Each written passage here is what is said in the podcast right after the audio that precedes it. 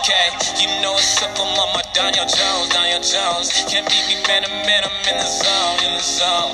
Michael Fessler, them flows, they're like waves and you know. And I get them out fast, I'm Usain on them tracks. Like Jordan to Peyton, don't talk all that trash.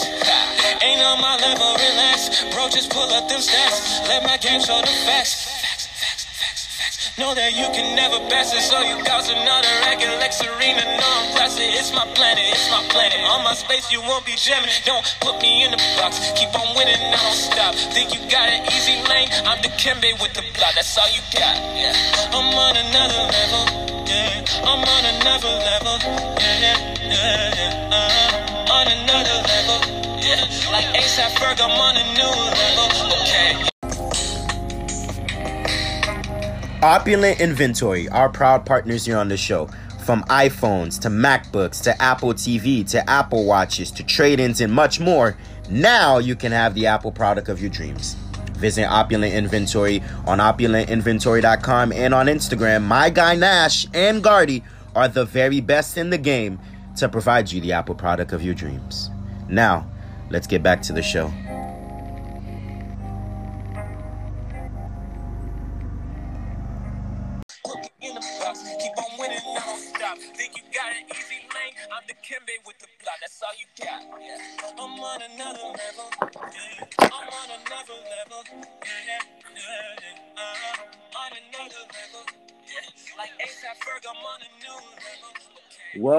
Welcome everyone to the Cellular Podcast Radio Show. Myself, Michael Gray, back at it again. Gorgeous evening here in the South. Friday night, Mike. Friday night lights. I guess it doesn't get better than that. No, it doesn't get any better than this, man. It's that time of the year as well. A lot of things can change in a week, man. You know, we got a big show coming up, man. One week can turn a lot of things around. It's crazy how the tide can turn off just after 1 week, right? Just after 1 week. Like New Orleans, great in week one, and then look at where they're at now. But nevertheless, like this is the best time of the year. We've got NBA preseason. We've got WNBA playoffs. We've got the MLB playoffs. And, of course, we got the swing of things in the NFL, Mike. It's in October to remember, Mike. Oh yeah, for sure. Yeah. And this is what we love to do. You know, it's the best time. Let's get to it. Absolutely. Let's get to it, Mike. Let's talk about what the events that happened in Week 4. Obviously, the biggest matchup was Tom Brady heading back to New England. Brady? Is it Belichick's? The 6 titles, the 11. AFC title appearances, the 14 division titles, right? The 6 Super Bowl rings, the 9 appearances. Was it Belichick? Was it Brady? Who does the success really go to? Well, Mike, I've always said, as a Pats fan, you know, I think it's both, right? I think Belichick wouldn't be who he is without Brady, but I also believe Brady wouldn't be who he is without Belichick. Both don't coincide without each other. And so I think we saw that on Sunday night, right? Nobody knows Tom Brady more than Belichick. We can agree with that. And he gave him some confusing looks, Mike. Tom, terrific, did not look so terrific, right? He looked anemic. So he did not look good at all. And he missed some throws. It's like he saw ghosts out there in that secondary. And give kudos to the guys up front too, Matthew Judon and J.C. Jackson. Some of these players, they've really stepped up on the Pats defense in that ballgame. But Belichick's game plan really proved to be very solid. But in the end, of course, Brady, they find ways, Mike, to just move the chains, right? They find ways to just win an ugly ball game. And I've always said this, a true measurement of a great team is what they do and when they win in ugly games when you just don't have it on a Sunday. And they did that. Yeah, that's the difference between some of these juggernaut teams and the battle-tested teams. The Tampa Bay Buccaneers are a combination of both. They're a juggernaut team, but they're also battle-tested, which means that they can play in any element and they can beat you in any style of game because of their experience and their understanding of how to pull through when it counts the most. And that's one of those situations where you saw it, which is one of the differences I see between Tampa Bay and Kansas City. Kansas City, you know, sometimes doesn't have the wherewithal to win those ugly games because they're always looking for the big play, whereas Tom Brady has always been one of those guys to take what the defense gives them and goes from there. And the results show at the end of the day, and you saw it again against New England. It was a tough game. I mean, The Patriots defense made it bad, made it physical for him. They got pressure on him, Judon and those boys. They were really putting a hat on Brady, and you know, Belichick used some of that formula that other teams that had success with him when he was with the Patriots and against Brady used it then. So it was an excellent game, and some of the offensive play calling that you saw, the trick plays and things like that, you just could just tell that's just Belichick versus, you know, this Brady situation going back and forth with each other, the play calling, the IQ, what you see on the field, and just getting ready, just trying to maximize as many scoring opportunities as they could, knowing that they were going to be slim to none in this defensive type game. So it was a very good back and forth between the two, and we got exactly what we wanted as fans, a finish at the buzzer, and Brady reigns supreme. Yep, absolutely there for sure. That's a true clinical example of chess versus chess, right? Those are two chess pieces. I would like to see a chess matchup between those two guys. Those are probably one of the two most cerebral NFL players that perhaps the league has ever seen, right? One is a quarterback and one is a genius and a maestro at game planning, but also in-game adjustments in Bill Belichick. And you saw that, Mike, in the game. When you look at the other aspect on the other side, young rookie quarterback from Alabama, Mac Jones. There was a point in the game, Mike, 18 straight completions. He was dialed in as well, and he didn't disappoint as well. 2 touchdowns, 1 interception, 275. It wasn't his fault that, of course, the kicker doinked that at the end. He set his team up for success to perhaps win that game-winning field goal, but you have to leave and be encouraged by what you saw from Mac Jones.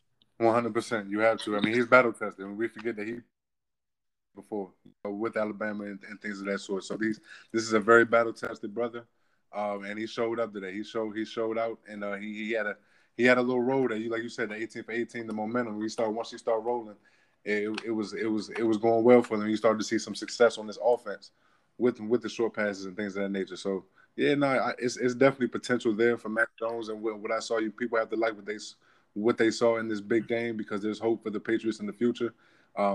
It's going to take some time for them to get back to that point where they used to be. But with this defense and how good they are, you definitely have something cooking out here in New England. Yeah. Now, I have to ask you the question here, Mike, because obviously you're a Giants fan. Yes. And you've seen these two guys, how they've dominated perhaps the league the last 2 decades, the last 20 seasons. But, of course, those 2 hiccups in the Super Bowl against your New York Football Giants. But up close, you've been following these two guys and throughout their career for the last 2 decades. And so if I were to ask you, knowing you're a Giants fan, who does the success go towards more? Is it Belichick or is it Brady? It's a good, like you said, I believe it's like you said earlier, it's a combination of both. I mean, you can argue semantics about who deserves it more, but like you said, without the mindset of both of them together, coming together as one, there would be no dynasty, because you have a coach on the sideline getting everybody together, and then you have that proverbial coach on the field when you have your offense out there that can make in-game adjustments and that has seen the defense, and that it became a routine system, and it was geared to they both put each other in play in places to succeed. They Belichick made sure that Brady was always in comfortable positions, not getting hit as much with the short passes and things of that nature. But Tom Brady also executed on that field, especially in crunch time and winning situations when it matters most.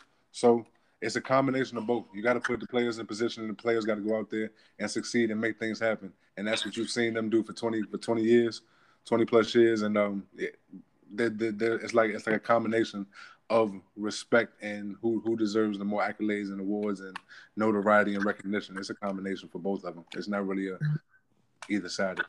Yeah, and I agree with that, Mike. You kind of, if you want to, compare this to the NBA, there's no Jerry Sloan without who? Karl Malone and John Stockton, right? There's no the triangle offense with Phil Jackson without Michael Jordan, right?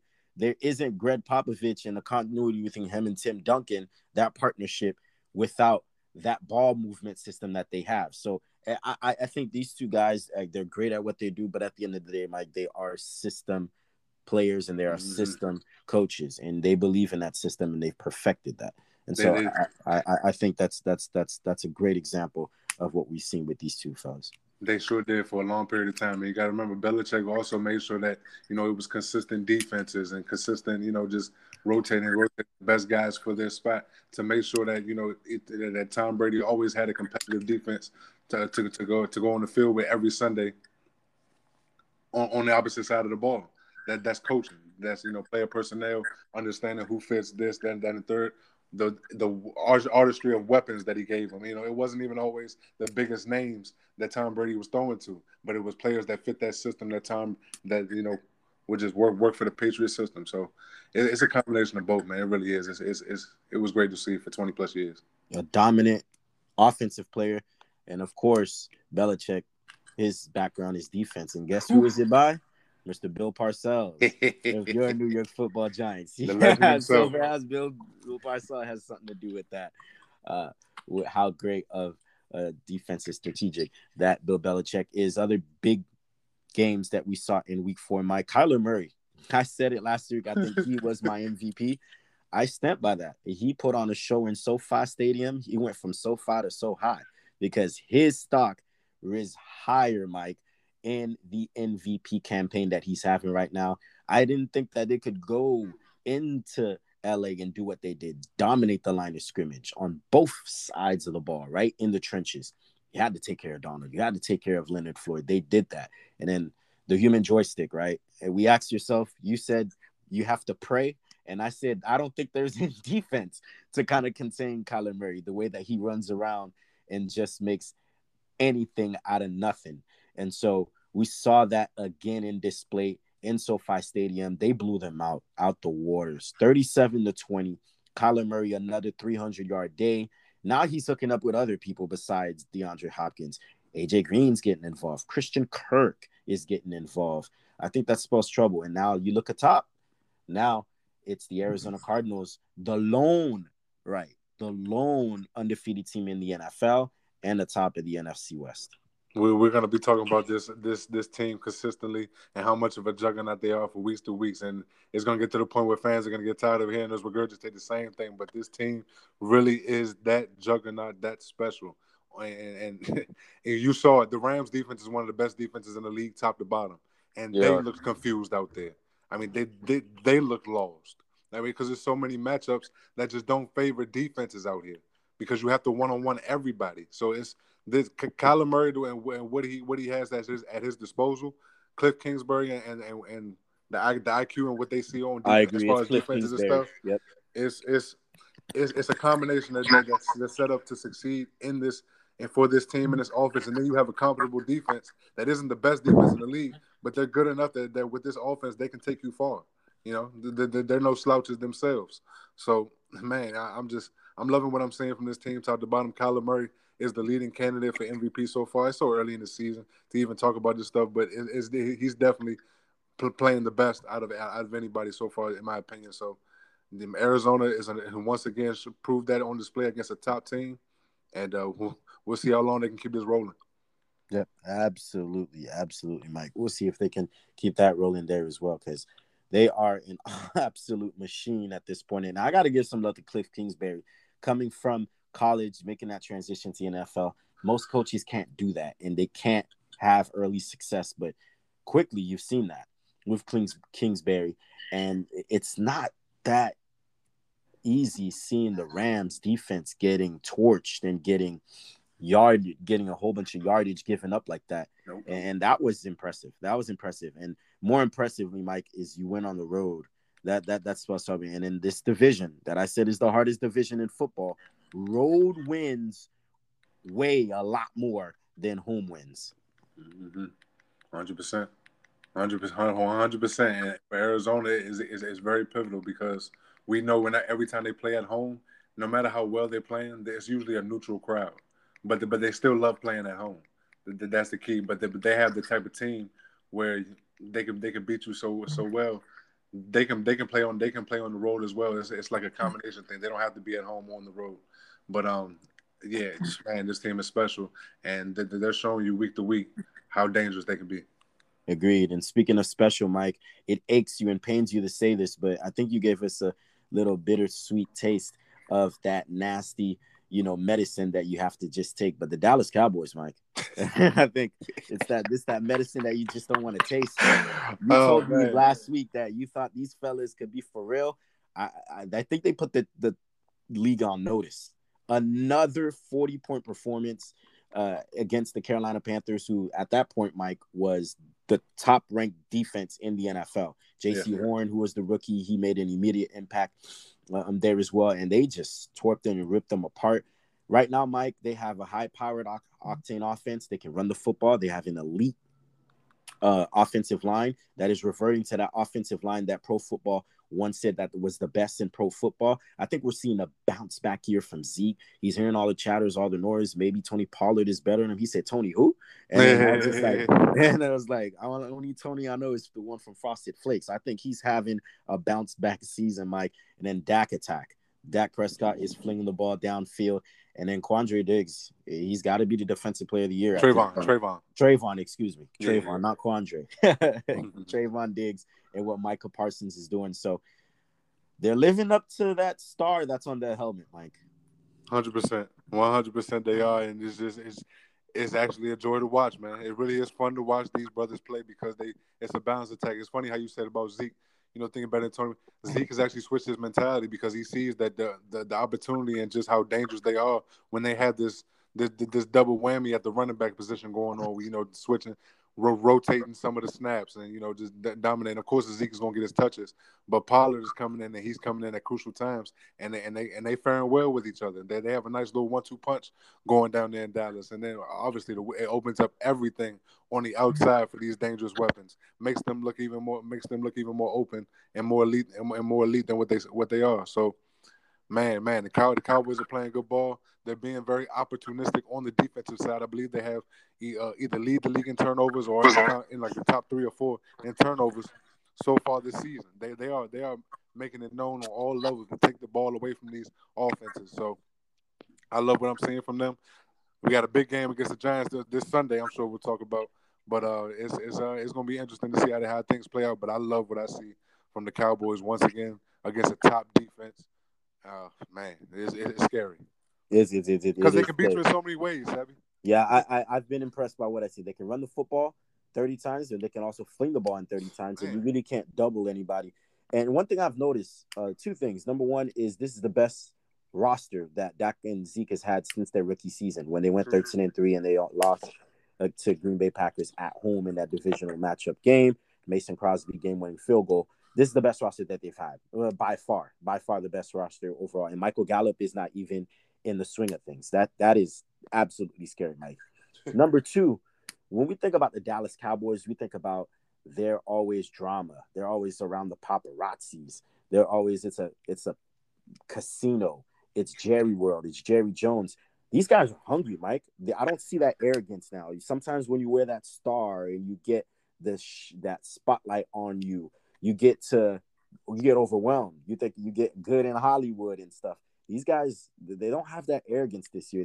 They know that last year wasn't Dallas Cowboys football with all that talent that they have on both sides of the ball. But with key additions like Keanu Neal, with the emergence now of a second year for Trevon Diggs, now with Michael Parsons, who brings that hybrid type of linebacker where he can cover, but also they want him on that 4-point stance and rushing the quarterback. You're seeing that hungry Dallas Cowboy teams of the 90s revert themselves and not falling in love to all of the spotlight and all of the drama that comes being the Dallas Cowboy.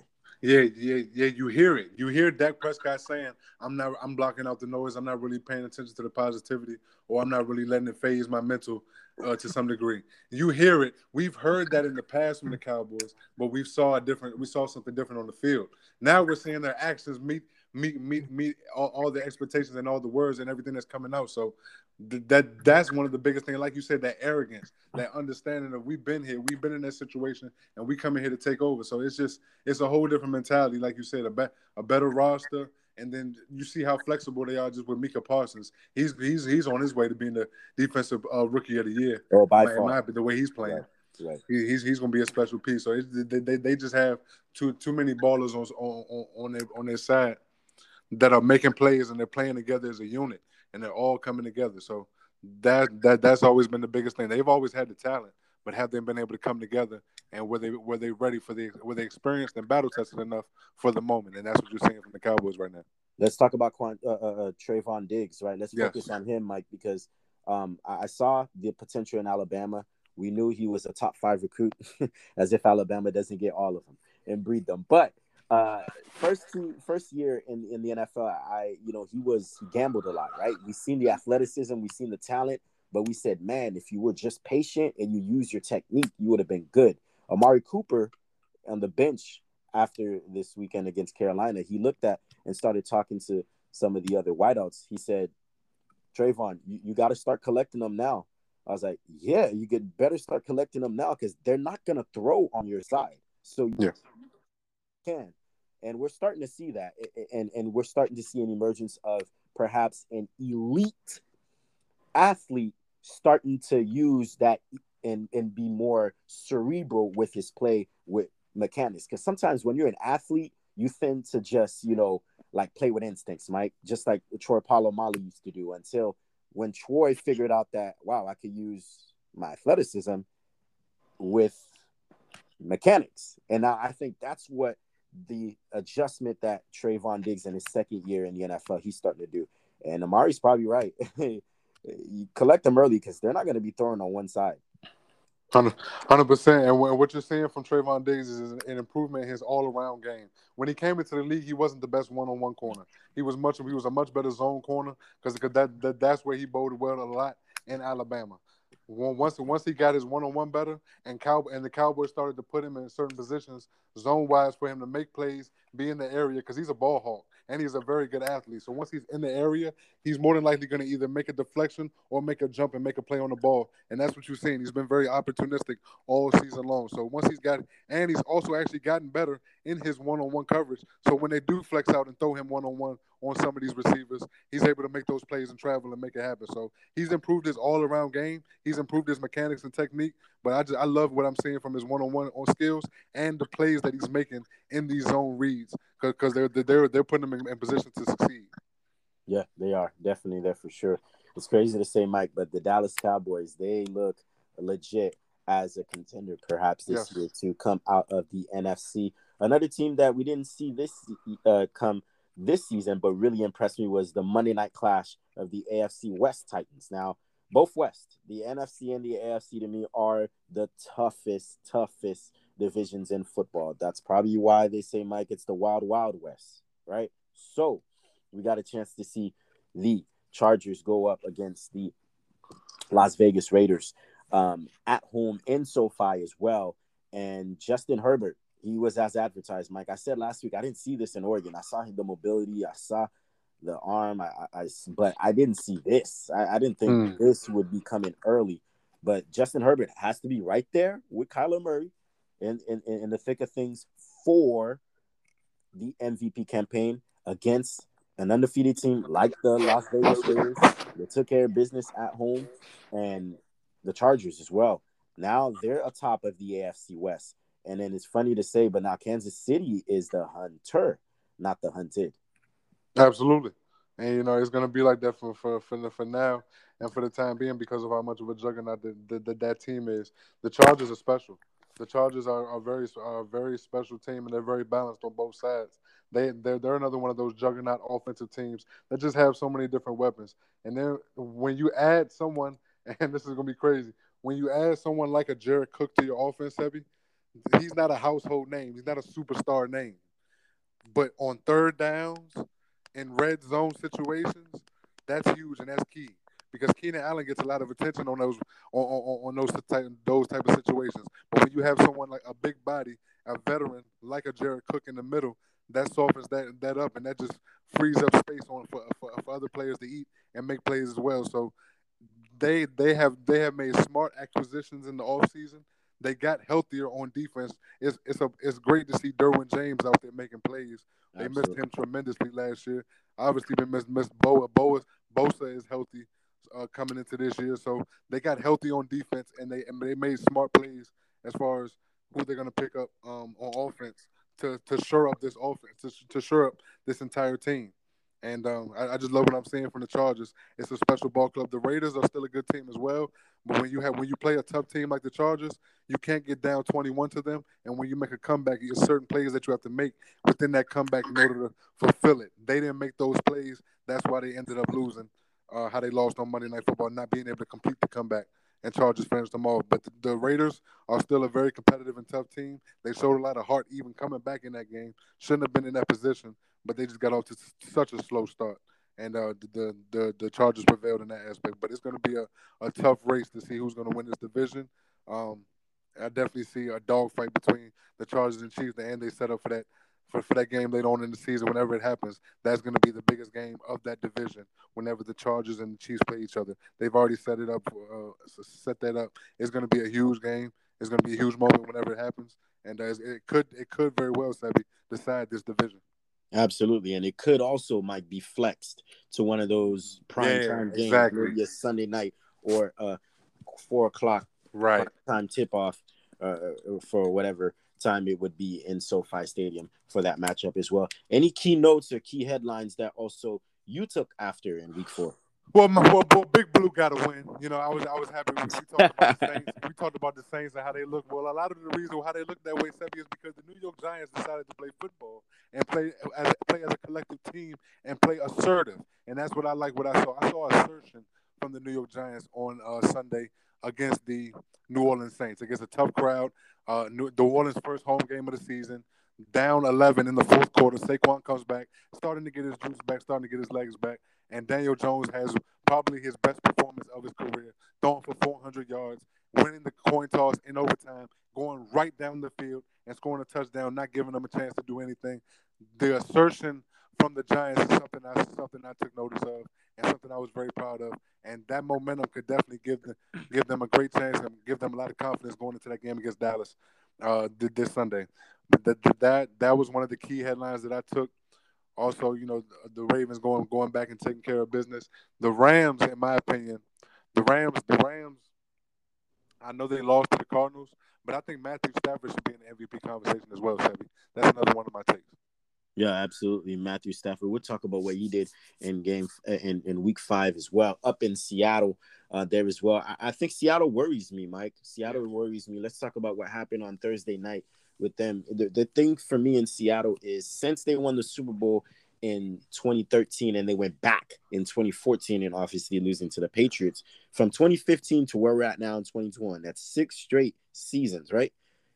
Mm-hmm. They've entered the playoffs, and they haven't advanced. They haven't advanced after winning a game. So they haven't won back-to-back playoff games since that 2014 year when they went back to the Super Bowl. Yes, they've won games in the postseason, advanced to the divisional round, but it's been hard for Russell Wilson to get a number 1 seed, get a number 2 seed since that Legion of Boone era. They've had to go on the road. They've had to play in wild card rounds, in wild card weekend. And that concerns me for Seattle. And now Russell Wilson, who is a household name now in his 10th season, by the way, kudos to him, Mike, fastest quarterback to get to 100 wins in NFL history. Got to give it to Danger Russ for that. But it concerns me because now he's got a pinky that is hurting him, and he's in the hardest division in football. You look up, Arizona's 4-0. You've got the Rams 4-1. And right behind their tail is the 49ers. Now, we're uncertain of how Trey Lance is going to play. We hear great things about Trey Lance. Maybe he's the next great Josh Allen, next great Patty Mahomes. We don't know who he is, so that's to be seen. But it concerns you with Seattle, Mike, because without Russell Wilson now, you got Geno Smith. That's a drastic downgrade, but Seattle hasn't been the same since that 2014 season. So That really concerns me. But when you talk about Matthew Stafford, that vertical offense that they've implemented now, bringing additions like Deshaun Jackson, Van Jefferson, Cooper Kupp, who's acting like an all-pro this year. The Rams, they're although they had a hiccup at home, I think they reasserted themselves still as one of the top crops in the NFC. 100%. And Seattle, it strikes me as, like you said, over the last 6 years, that's been one of those teams that's just been there. They've been a competitive regular season team. They might advance to the second round of the playoffs, but that's about it. They've been a team that's just been there. They haven't gone up and looked like a contender, but they also haven't dipped down to the point where they're in rebuild mode. They're just a middle of the pack team. And during Russell Wilson's, I want to say, best years and the best time for him to maximize the potential of getting another championship, that does not bode well for them. Because, like you said, we're seeing the injuries pile up. We have an injury, a situation where he's going to be out for the next potentially month and a half, 2 months. That doesn't bode well, because you're in a division, you're in a situation right now where you can't afford mediocrity. There's too much elite talent and elite football being played within your division alone, let alone the conference, for you to be just a middle-of-the-pack team. And that's exactly what the Seahawks have been over the last few years, just a middle-of-the-pack team. They haven't gone up or down. You know, it's almost like the NFL's version of the Portland Trail Blazers, if I had to make a comparison to what the Seahawks have been over the last few years. They've just been there. So until Seattle starts to – once they're healthy with Russell, but match the energy of the Arizona Cardinals with the L.A. Rams, teams like that. You know, it's you have to match these teams. You have to match the energy that they're bringing and the personnel that they're bringing in order to compete not only with the division but with this tough NFC. And that's not what Seattle's been doing. And it's unfortunate they got hit with another injury. We'll see what Geno Smith is able to do for this time being. Yep, absolutely, that for sure. And when we look at the other side, I made last week comparisons. I've seen Warren Sapp. I've seen some of the great inside linemen in the NFL, but Aaron Donald, the sacks leader in franchise history, 88.5 for a defensive tackle. Mike, I don't think you understand how hard that is.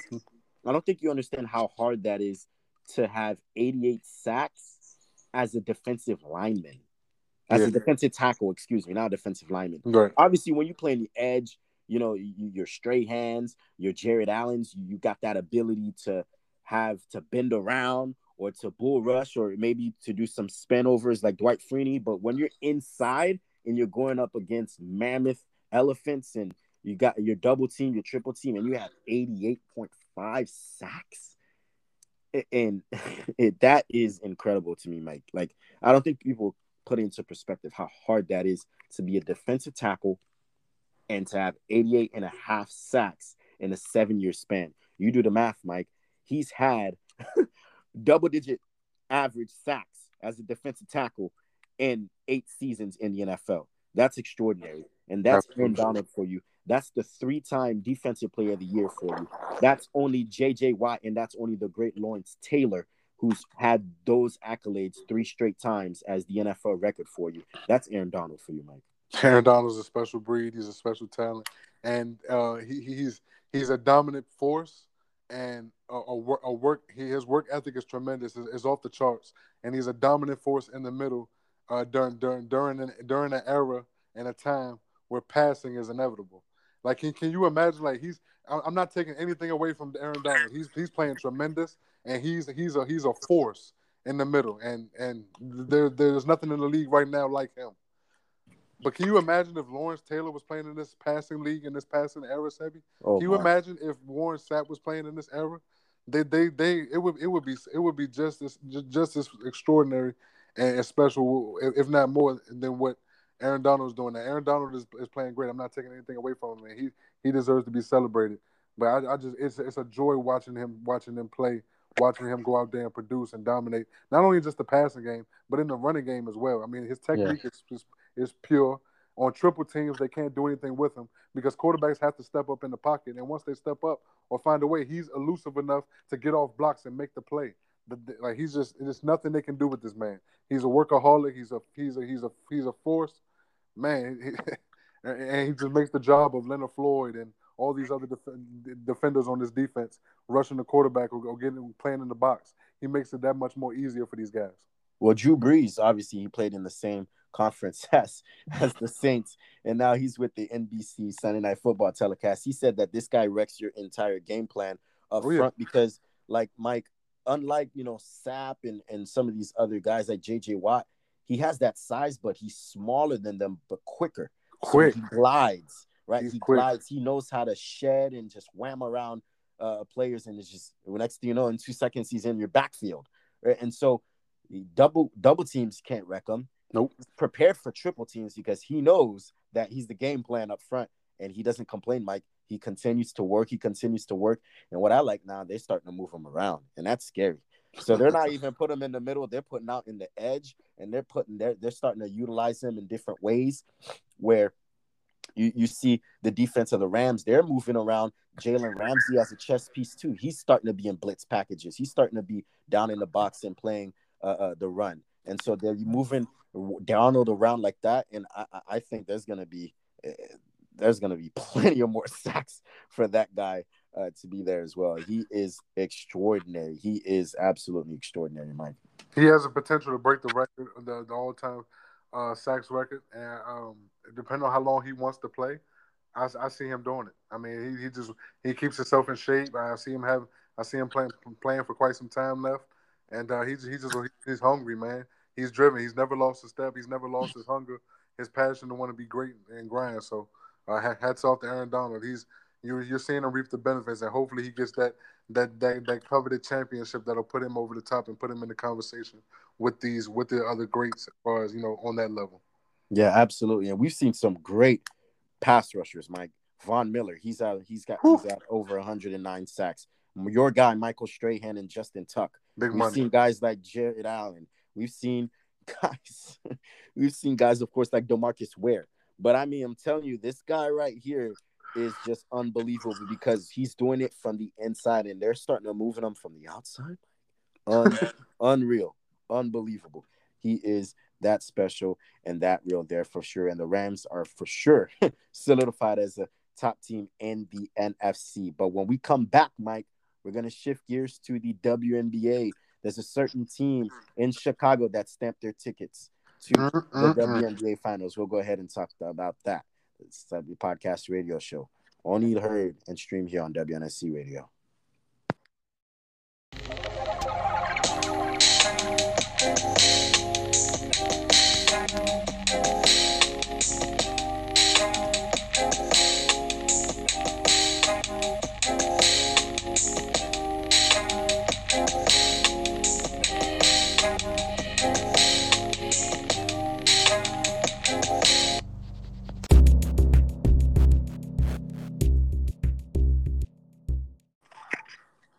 And we are back here in the SoFi Podcast Radio, streaming here on WNSC Radio. A certain team in the Midwest punched their ticket, Mike, to the WNBA Finals. That was the Chicago Sky. Last time they did that was in 2014 with your girl, Elena Deladon, doing that before she got traded to the Mystics, of course. But the girl from Chicago that moved back home led her team to the finals, and that is Candace Parker, Mike. 15.2 points. 9 plus rebounds and 7.5 assists in that series against the top seeded, the best record Connecticut Sun. And with MVP Jockwell Jones and Mike, that was just spectacular. She had teammates that helped her out as well. Gabby as well. You also had Vandersloot, who played a huge role in that series there as well. Stephanie Dawson checking in as well. But it starts with CP3, not the one from Phoenix, but the one in Chicago. And Candace did her thing, Mike. And kudos to the Chicago Sky. Kudos to the Chicago Sky as well. And this series, if anything, showed for any fans, if it didn't show them anything, it showed them that matchups and styles make fights, because the Connecticut Sun were the most consistent and best team throughout the entire season. They were dominant, and they went against the one team and the one matchup in the league that could give them the most problems, and that they just didn't match up well with, and that was the Chicago Sky. Based on how the Connecticut Sun like to play defense and they like to pack the paint and things of that nature, Chicago just has too many scorers on the outside that can get a bucket. Just too many bucket getters in order to spread that defense out, and it just halted them, and they had no answer for it throughout the entire series. And you saw it on full display. I mean, like you said, Candace Parker did her thing as well. But then when you think about Kalia Cooper, who was an absolute beast, Courtney Vandersloot, like you referred to, 3-point sniper, knocking down shots all over the place, Diamond DeShields. I mean, they just had Stephanie Dawson. They just had too many pieces, too many scorers for this Connecticut Sun team, and hats off, and you feel bad in a sense for Jonquel Jones, because she really had an MVP season. And in order to beat the Chicago team, she would have needed one of those 30-point, 20-rebound type of games in order to really beat this team and really give this team a chance, because they were outmatched. They just didn't match up scoring-wise against the Chicago team. It was too many bucket getters, too many snipers from the outside, and you saw it on full display. It's a great story for Candace Parker coming back to Chicago and leading this team to the WNBA Finals. And also, it's also even better because you're coming off her becoming the first woman to ever grace the cover of the NBA 2K. So it's perfectly written for her, and her story is being written as we speak.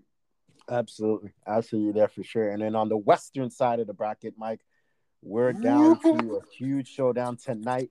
The Las Vegas Aces winning a crucial game four in the desert against the Mercury. At that point, the Mercury were up 2-1, looking to do what the Phoenix Suns did in the NBA Finals. The ladies were trying to do that in the WNBA Finals, but a crucial game in Game 4.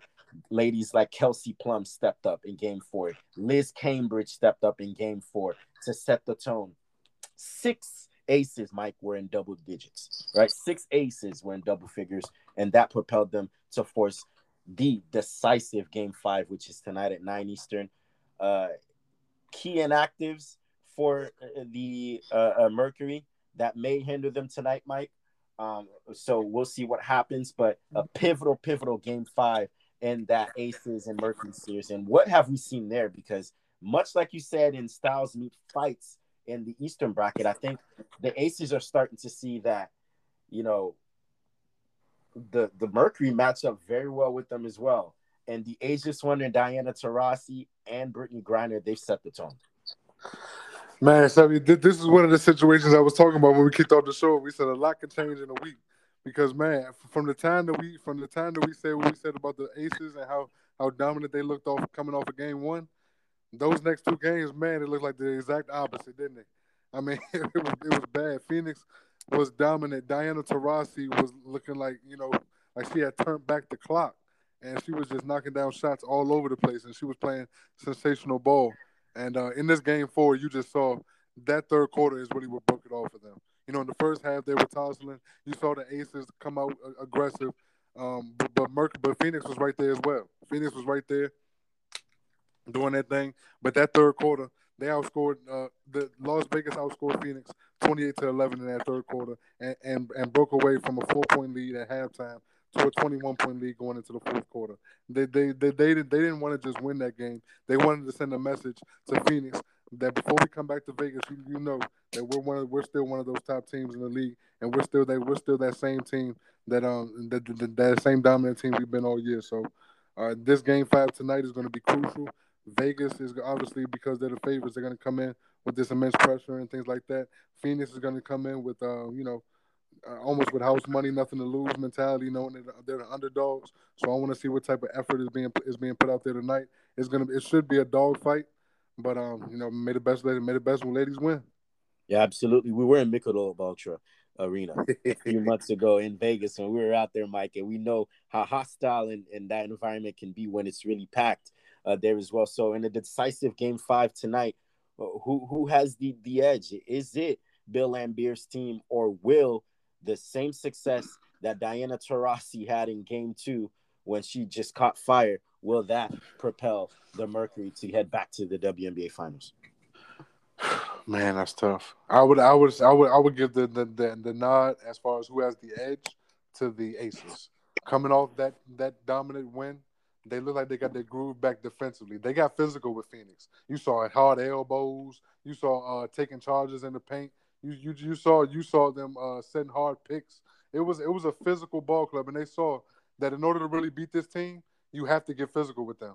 They stopped all the knockdown shots from the outside, all the easy penetrations. No, they made Phoenix work for every single bucket. So I feel like they have the formula that they stick to their game plan at home.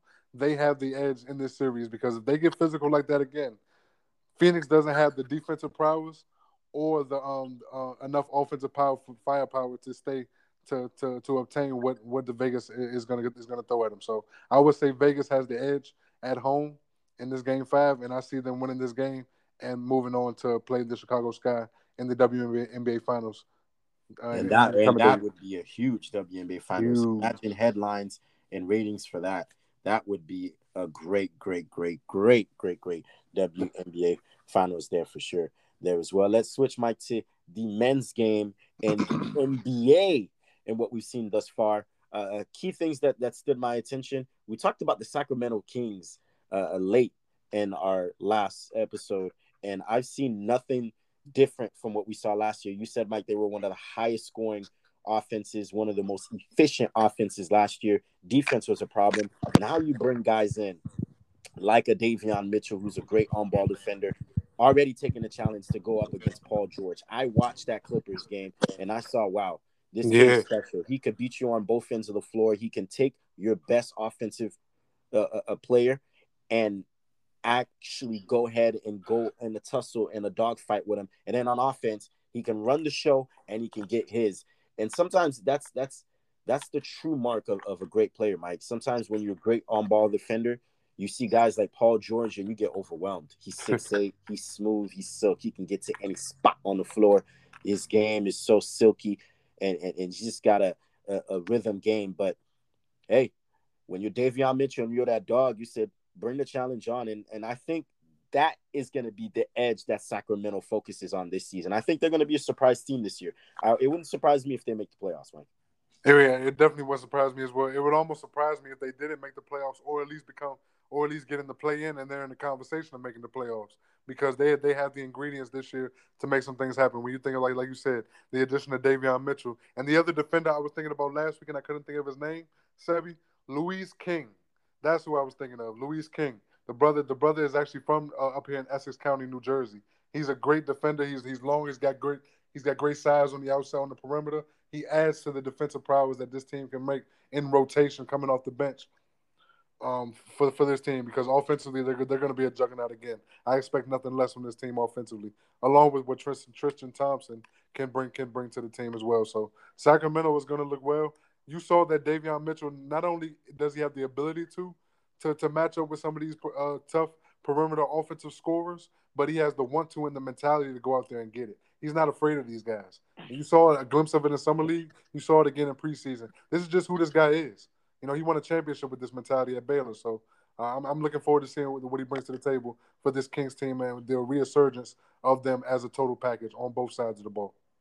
I know it's preseason, Mike, and I know it's preseason, Mike, but man, Lonzo, Caruso, DeRozan, Levine, Vucevic, wow. You gotta like what the Bulls did against the Cavaliers.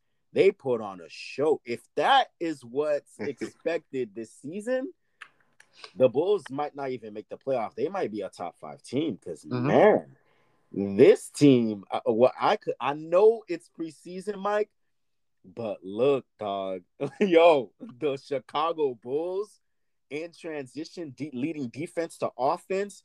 Billy Donovan preaching that to these young guys, bringing seasoned veterans and adding that to a young team, and then adding acquisitions like Javonte Green to bring that athletic wing to play on that weekend, and then adding Caruso, Lonzo. I know it's one game and it's preseason, Mike, but Chicago looks nice, Mike. No, you're not lying, man. Even in the midst of a preseason matchup and something that, you know, a preseason matchup is something that we're not supposed to, that doesn't really count in the standings.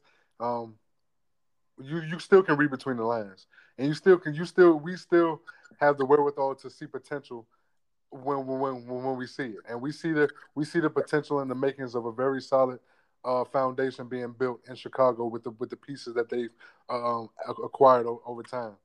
Man, it does look special. You know, we hear all the jokes. I know you've seen all the memes on social media, Caruso and Jordan, and put him in the GOAT status and all this stuff just for fun and jokes, man. It's a buzz around this team. It's just a certain confidence. And they didn't acquire superstar players, but they acquired players that are stars in their role and that would mesh well with this team and coming together. And you saw a glimpse of it in the preseason. That's all. It was just a glimpse of what's to come, because It's too many great players around each other in order for this team not to be successful. And you're going to see them how they can be a juggernaut on any given night in the NBA setting. So the Chicago team should be in the playoff conversation. They should be in the top 6, 7 in the conversation of who's going to make the playoffs in the East. The East is going to be very competitive this year, and the Chicago Bulls' resurgence is one of the main reasons for that. And Mike, being a Florida Gator fan in both basketball and football, and knowing how Billy Donovan orchestrates as a coach, he really wants to play ball movement. He doesn't really like playing offense. And now you think about the guys he's had in Florida, Teron Green, you think about Al Horford, Joakim Noah, Bradley Beal, great isolation players, but he really wants to play ball movement. And I'm drinking a Kool-Aid because I know of how he wants to play and the players, kind of like you mentioned, that he brought in, right? So now all of those late game situations that LaVine was getting double teams, now he has DeRozan to defer to in late game situations and say, you know what, it's your turn. It's your turn. If you get doubled, you can kick it out to me. And now he can play a lot of off ball because now what? Lonzo Ball is bringing the ball up, right? So you're going to see a lot of ball movement and off the ball movement with LaVine, whereas LaVine last year was top 5 in the NBA with usage, but also with ball handling duties. He's not going to be having to do that this year. And then Vucevic can, of course, dominate inside. So Chicago is interesting to me. And then you get an instant offense like Caruso. This is going to be a team that's going to force to reckon with, Mike. I can see the vision. Yeah, for sure, 100%. And based on where Chicago's been the last few years, they're going to ascend to a level that's going to have them in heavy playoff contention and be very competitive in this league. And it's just going to be one of the teams that you see that improves the Eastern Conference and as a whole as far as how competitive they are. Yep, absolutely there for sure. Of course, when we talk about the NBA, it's all about the stars and it's all about the top teams. None other than one of the big beasts in the East, your Brooklyn Nets. Kyler is the talk of New York, Mike. He's the talk of New York, and there's no way around it. Extra, read all about it. The New York Times has Kyrie Irving's face on it. That's point blank period, Mike. What is going on with your guy?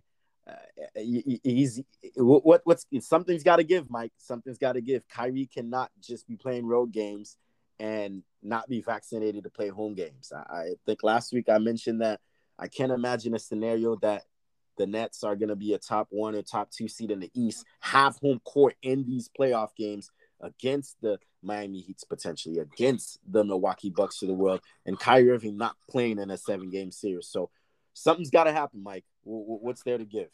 Well, I think one of the situations that we have right now is Kyrie's in the situation where he wants to wait it out. He understands that, you know, he's in a battle for his choice and his right as a human being to not decide to make a decision that, for the betterment of his health. And this is a personal decision. Despite what anybody wants to say, at the end of the day, this is a personal decision whether or not you're taking the vaccine or not, you know. So this is it. So with Kyrie's situation, he's in a situation where New York, the state of New York and California, and Oakland specifically, San Francisco, are banning anyone who is basically not vaccinated. So if he had played in any other team, in any other situation, we wouldn't be having this conversation because there's plenty of other brothers in the league that aren't vaccinated, but they're still able to play for their teams. But because he plays in New York City, with the mandate going on, he has to get it done for a situation because of everything that's going on. And he won't be able to play home games. So that's why it's a lot of rip going on, and it's just it's a battle for his right as a human being to make a choice. And it's unfortunate that he's going through this situation.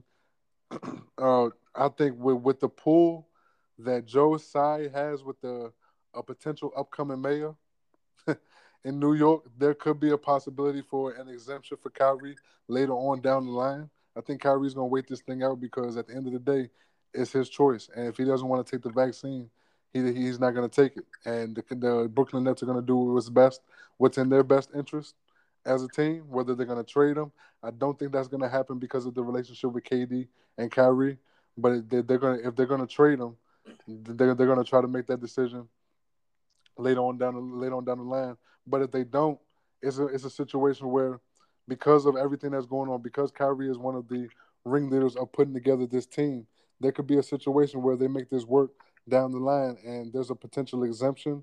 Or who knows, Kyrie might change his mind down the line and get the vaccine. You know, you just never know with this situation. But at the same time, there is a war going on right now for your right as a human being to make a choice. And Kyrie Irving has made his choice along with other players, but he's in a situation where he has to make this choice or that, and he's not willing to compromise himself for an NBA contract. Absolutely, and very much understanding, Mike. But I think this can be pretty bad for the Nets, just strictly basketball on the court, just because I think if Sean Marks and if Jay-Z has a conversation with Kevin Durant, because one of the reasons why Kevin Durant came to the Nets was because Kyrie bought in, and he was one of the guys that were initially there and then recruited Kevin to come there. But we all know it starts and ends with Kevin Durant. You know what I'm saying? So if they have a conversation with Kevin Durant and says, look, Kyrie has 2 weeks. If he doesn't give us something, are you okay with us trading him? They're going to probably have that conversation with James as well. And knowing those guys and how close they are, I know they're going to say no. But, man, if they were to say yes, it would be challenging and hard to think that Kyrie Irving would not be in a Nets uniform. Can you imagine, Mike, that they said, are you okay if we trade Kyrie and were to bring in a guy like Ben Simmons? Could you believe what the headlines would be in New York? That would be insane and outrageous. So I just think that this could get ugly, Mike. I think this could get ugly in a sense where if pressure is being brought on Kyrie from up top, from management, and saying that you got a time period to make a decision, I think this can really get out of hands. Yeah, it potentially could. It really depends on how it plays out, and what ultimately strikes down whether or not he'll be able to get an exemption, whether or not anything will transpire, or what decision we'll be able to make. But as far as the Ben Simmons trade, let me touch on that for a second, Sebby, because in order for that trade to make sense for the Brooklyn Nets, they would have to acquire much more than just Ben Simmons on that team. It would have to be like another shooter, like a potential Seth Curry or something like that nature, because just Ben Simmons straight up for Kyrie Irving makes no sense whatsoever for the Brooklyn Nets at all. They would lose that trade 1,000%, and it would make them easier to guard in the playoffs against tougher opponents, because Ben Simmons posed no threat in the playoffs outside shooting the basketball or scoring the basketball in any stretch of the imagination. That would be a detrimental to them unless they were able to acquire some other shooting or some other pieces in order to fulfill that role, because Ben Simmons for Kyrie by itself makes no sense at all. But yeah, it's a dicey situation. It really depends on, you know, connections. There's some connections and some high seats that can potentially pull some strings and make some things happen. In this scenario, we're just gonna have to see how it plays out. And I respect Kyrie's choice and what he wants to make. And the Brooklyn Nets, at the end of the day, they have to do what's best for their organization. They don't want a situation where they lose Kyrie for nothing. But if they're in a position where they want to, if Kyrie's not going to be on this team for the foreseeable future, they want to make sure that they get something for him, because you can't just lose a talent like that and receive nothing in return. 100%, and it's a crowd of people that agree with those sentiments and what he's saying. And I feel like that group of people is being shunned by the masses to some degree, because it seems like they're not allowed to have a voice, because every time people with that perspective speak out, it seems like, you know, that they get labels put on them, or, you know, people are twisting their words for really saying something else when really they mean good, and they mean positive, they mean positivity. So whenever you want to wait something out and you really want to see what's going on, that's never really a bad thing. But right now, you're in a situation now where some people aren't in a position to choose what they want. They're losing their jobs, they're losing everything because they can't even choose to not take something. You know, it's a dicey situation that we're living in, and dicey times that we're living in right now. And these guys in professional sports, Jonathan Isaac is someone who's going to speak his mind on situations. He's someone who doesn't go with the status quo. He walks on his own too. He stands his own ground. And he, and he has his own mindset. He's very self-sufficient in that sense. So I agree with those sentiments, and we'll see how it plays out. He lives in a situation where he doesn't have to worry about what Kyrie's going through, what Andrew Wiggins had to go through. So, but it's still good to hear his voice and still hearing him speak out on the situation. As well as Bradley Beal, Mike. Bradley Beal as well. Yeah.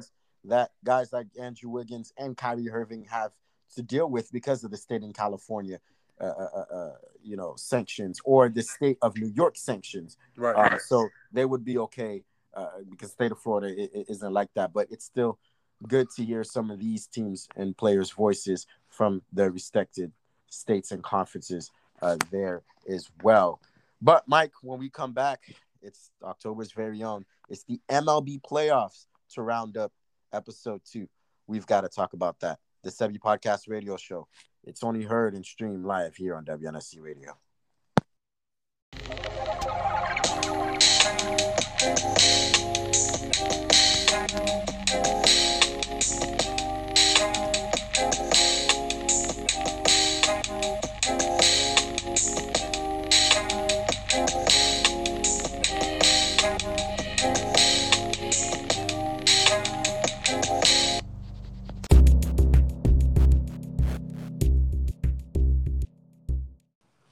And we're back here. We're our third and final segment of our show today. The MLB playoffs, Mike.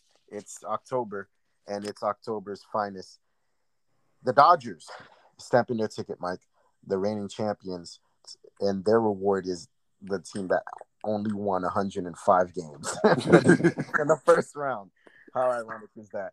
The two best teams with the best records in the majors this season playing with each other. It's almost sad to see, Mike, because this is perhaps supposed to be a NLCS matchup or perhaps a World Series matchup, but so one of these great teams and ball clubs sadly will have to go home after 5 games, and that actually tips off in 9:37. So these two teams, they battle for 18 times in the same division, and we get to see it 5 more times in the NLDS.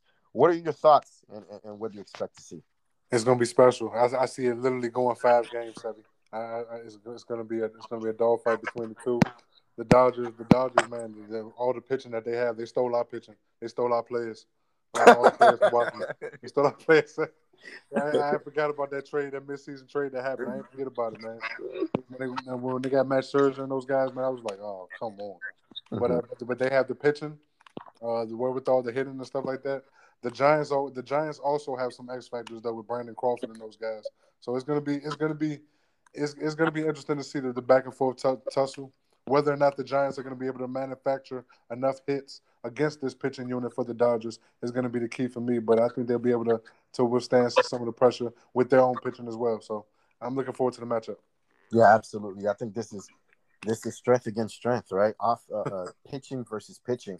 But the difference here is the Giants have an elite bullpen. Like their bullpen is unhittable, Mike. So when it down the stretch, if the Giants are up and it's inning 7, 8, or 9, it's almost lights out that you'll have a chance to come back. And I think in this series, it's going to be pivotal for the Dodgers to get up on a good start, because I think if they get into a scenario they're down 0-2 in this series, or maybe they're down 2-1 in this series, it's going to be hard for them to climb back just because of their elite bullpen. So this is up to the Dodgers. I think this is an opponent that you don't want to fall behind on, and I think that's going to be the message that their manager addresses. I feel like the Dodgers might be battle testing and ready for this moment. It's almost like the Milwaukee Bucks situation. They've been going through the woodworks. They messed up on certain situations in the past where they've gotten in position. I think this might be one of those situations where we see how battle tested the Dodgers have been over the years, and are they ready for the moment to rise up? Absolutely. You talk about Brandon Crawford, Evan Longoria, for my Tampa Bay Rays, a long ex-Tampa Bay Ray. Now he's a member of the Giants, as a great seasoned veteran who's helping them out as well. But talk to me about the Dodger hitters, Chris Taylor, who had a big one to solidify their chances to punch their ticket to play in the NLDS. Guys like Trey Turner from your team, players that they stole, Justin Turner, who's coming back. What's the lineup of the Dodgers have to do? Could continue to dominate from a hitting perspective. I mean, they have to be consistent. I mean, when you think about the Dodgers, they've shown stretches where they can have those games where they get on a hot streak and go for potentially 4 to 5 runs an inning. We've seen that from cases from them and stretches. So what they got to do is continue this momentum. They've been hot lately, especially in their last few games. So I'm looking forward to them to continue that momentum. Trey Turner, I know how special he was. He was a special ball player and a clutch hitter for my Washington Nationals, especially during our championship run. So I expect him to bring that energy to the Dodgers, and we'll see if they're able to feed off that. Yeah, absolutely. 9:37 is the first pitch tonight. It should be a pitcher's gem. Walker Buehler versus Lance Webb. That's going to be a dynamic game. Good luck to any of these hitters tonight. That's going to be a gem there for sure. Other notables, the Brewers took care of business against the Braves, and the Astros take a 2-0 series lead over the Chicago White Sox. Any first thoughts on those matchups? The White Sox. Yeah, I'm looking forward to the White Sox to potentially bounce back. I like what I'm seeing from the Brewers too. It's going to be it's going to be special to see. I know the Red Sox, the Red Sox and the Rays are doing battle right now, but the Brewers, when they beat the Braves in Game 1, it was a tough defensive battle, a tough pitching matchup. I'm looking forward to some more hitting in this matchup, though. Usually in baseball, when I watch I'm still a rookie sometimes, Sebby, when I watch baseball, especially in the playoffs to some degree. When I see a tough pitching game in the playoffs, the following game is usually followed by a high-scoring ball club. So a high-scoring matchup. So I'm looking forward to this game, too, Braves-Brewers potential to see if bounce back, to see if the Braves are going to bounce back high-scoring-wise and if the Brewers are going to be able to match it. Absolutely there for sure. As it stands, the Rays took care of business in Game 1 with Randy Arozarena. We know he's Mr. October. Red Sox up 8-5. Yeah, they have the business. On the bottom of the sixth. They're looking to tie up the series, Mike, at 1-1. We'll see what Tampa Bay does as they're looking to get back to the World Series to make amends of what happened last year. 100%. But it's a lot of competition on the way to prosperity, so we'll see if they got their ducks in a row. No doubt there for sure. That wraps it up this week for myself and Mike. Some great stuff, Mike. As it stands right now, second quarter between the Aces and the Mercury. The Mercury have a quick and early start, Mike, so we'll keep an eye out on that there. 26-22 in favor of Phoenix. So that wraps up for myself and for Mike. I know we have got a lot to talk about next week, as all these scores and all of these games, these playoff games, should we say, unveil itself. 100%. And also, Sebby, another thing that we have coming up, we have baseball going on, WNBA basketball, NBA coming back, NFL shaking and baking, doing their thing. Opening night of NHL is upon us, Sebby. It's on the way. It's pretty much here. And by the time our next show will take place, we'll be well within hockey, the hockey ranks, and we'll be in the NHL season. So, it seems like we're in that sweet spot of sports time where everything is shaking and baking and going at one time. Absolutely there for sure. That wraps it up. We'll see you guys next time. We're excited, folks, for tuning in today and joining us on this show, and for any other episodes of our previous in the past. Make sure you follow us on SebbyPodcast.info on all social media platforms and on Instagram. We'll see you guys next week.